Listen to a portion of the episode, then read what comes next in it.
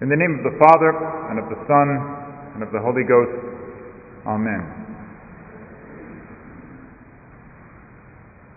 Be sure of this, the Apostle tells us today no immoral, impure, or covetous man has any inheritance in the kingdom of Christ and of God.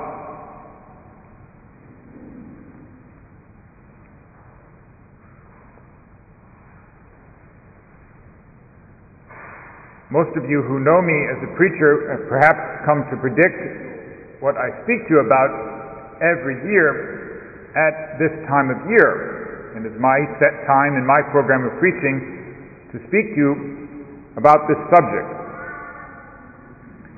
This year I take it from a slightly different angle, also because I usually speak to you about this on the second Sunday of Lent, for those who keep track. This Sunday, however, it is on the third Sunday of Lent that I preach to you, and so I have the opportunity to preach to you on this subject in a different way.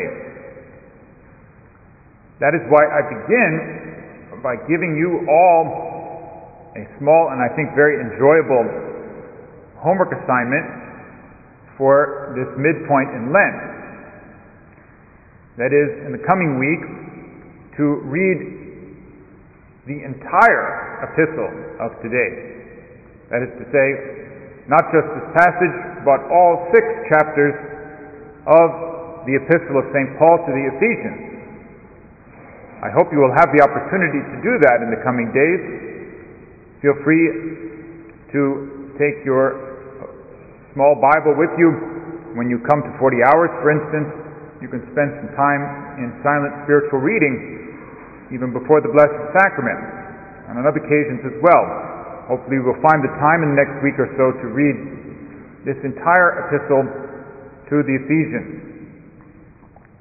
In it, you will find everything to do with our midway point in Lent. You find there the love of Christ for sinners and the riches of his sacred heart, the four marks of the church and our special calling to further the truth in charity. Words which become the motto of the Institute of Christ the King. And the sacraments of Christ, which take birth from His most pure love for His spouse, the Church. It is important to note that today's passage of the epistle, which speaks about the subject I have in mind for you is continued by another passage, one with which some of you are quite familiar. Today's passage of the Epistle to the Ephesians continues into the passage which we read at marriages. And it speaks about the duties of husband and wife and the calling of man to imitate Christ who laid down his life for the church, insisting that it is above all this sacrificial love that a husband must have for his wife. This then is the great culmination of the thought that begins today when the apostle speaks to us about sin against this holy virtue.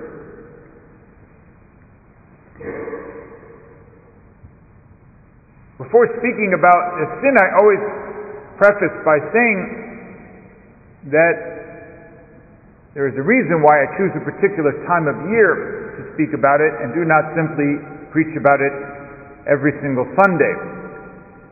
For many ages, the church has counseled her confessors and her preachers not to dwell too long on this particular sin. By dragging souls along in this way, we can encourage scruples and despair. No, we cannot speak about it all the time, but it must be preached on at least from time to time. After all, Our Lady of Fatima in our times did say that more souls go to hell because of this sin than for any other reason.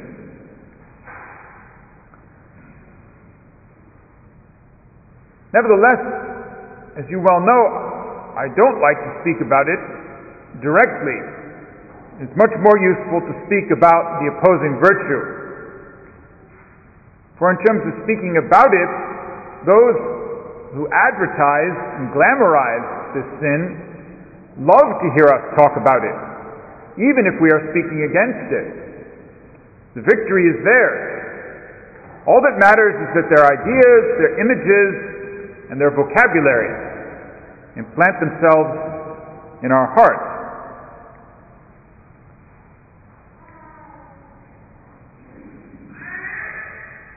It is this great epistle to the Ephesians, as you will soon learn, which speaks at the end about the spiritual combat, which is also the theme for this Sunday.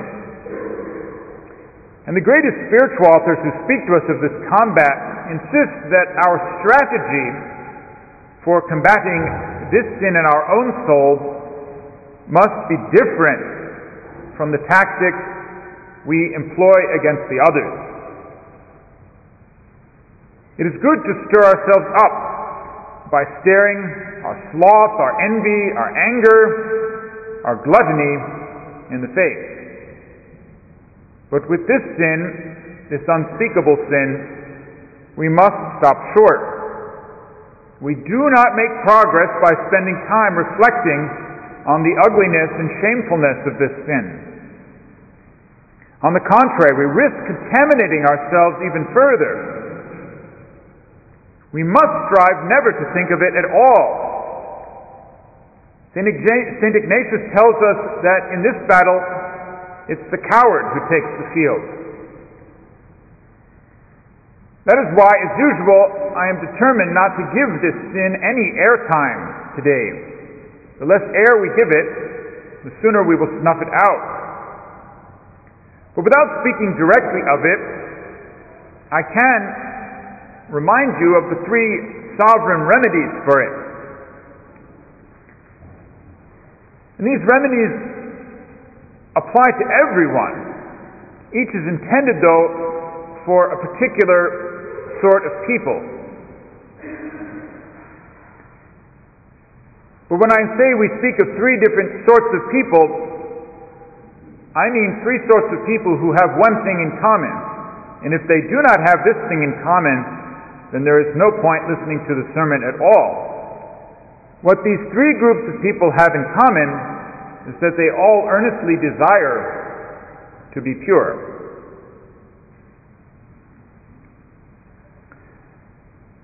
The first remedy, then, I have in mind is primarily for those who sadly have lost their innocence and are mired in this sin.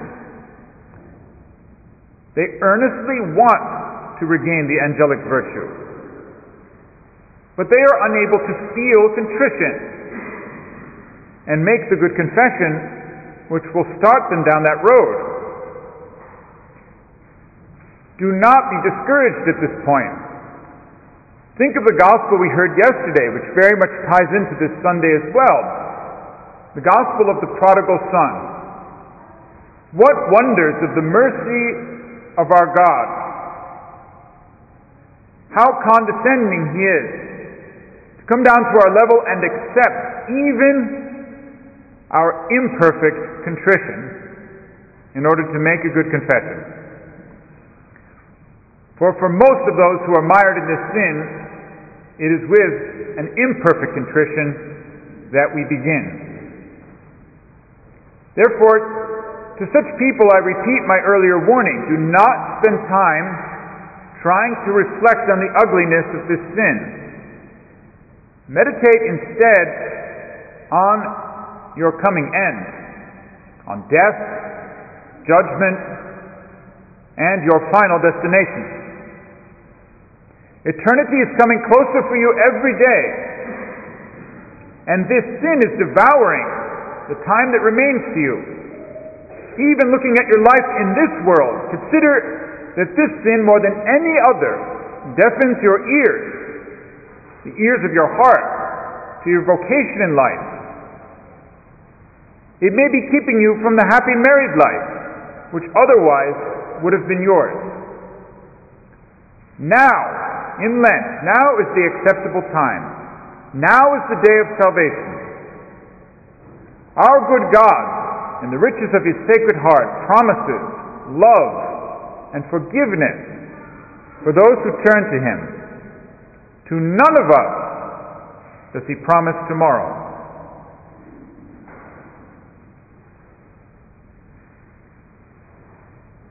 Secondly,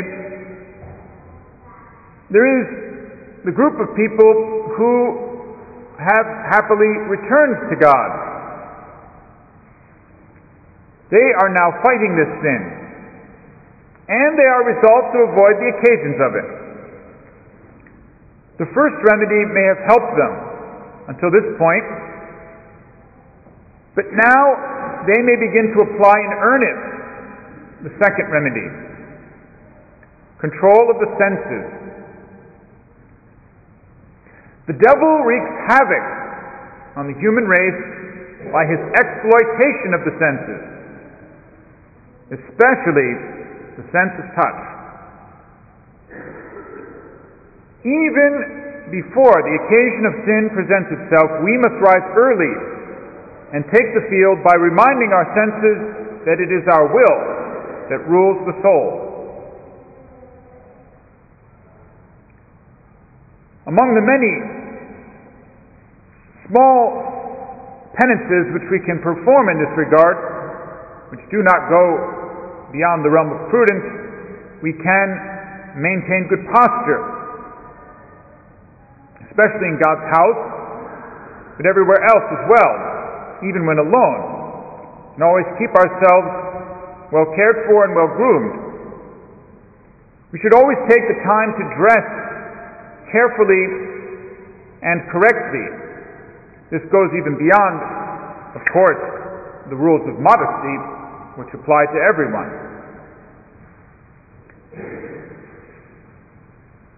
We must shun all forms of curiosity, this little vice which labors so well in the service of this greater one.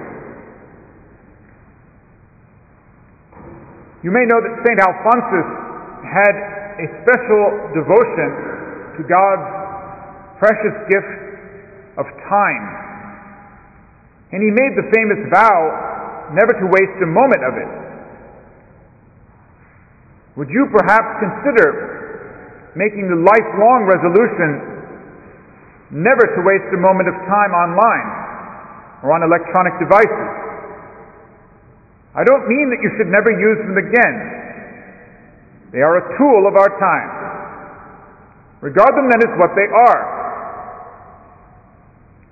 a useful but dangerous tool, an occasionally good form of recreation with friends and family, like family movie night, and a terrible form of recreation when alone.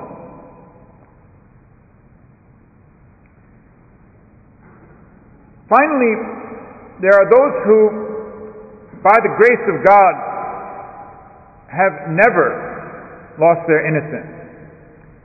Or if they have lost it, they have, through prayer and penance, returned to the happy society of pure souls. So many of the saints remind us that, yes, although those who have never lost their innocence soar like the dove, those who have regained it run with great speed and strength. These souls must never cease to apply and reapply the first and second remedies. For for them and for all of us, there is a third, more nourishing medicine. We must never cease to nourish our souls by considering the joys and the glories of the virtue of chastity. There is the great school of prayer, the model for us all, which is the religious life. We see the boundless zeal of holy priests and missionaries. Or we look to the love and generosity of spouses. And we find in all those who are pursuing the devout life this quiet virtue, which gently reminds us that although we are body and soul, we are soul before body.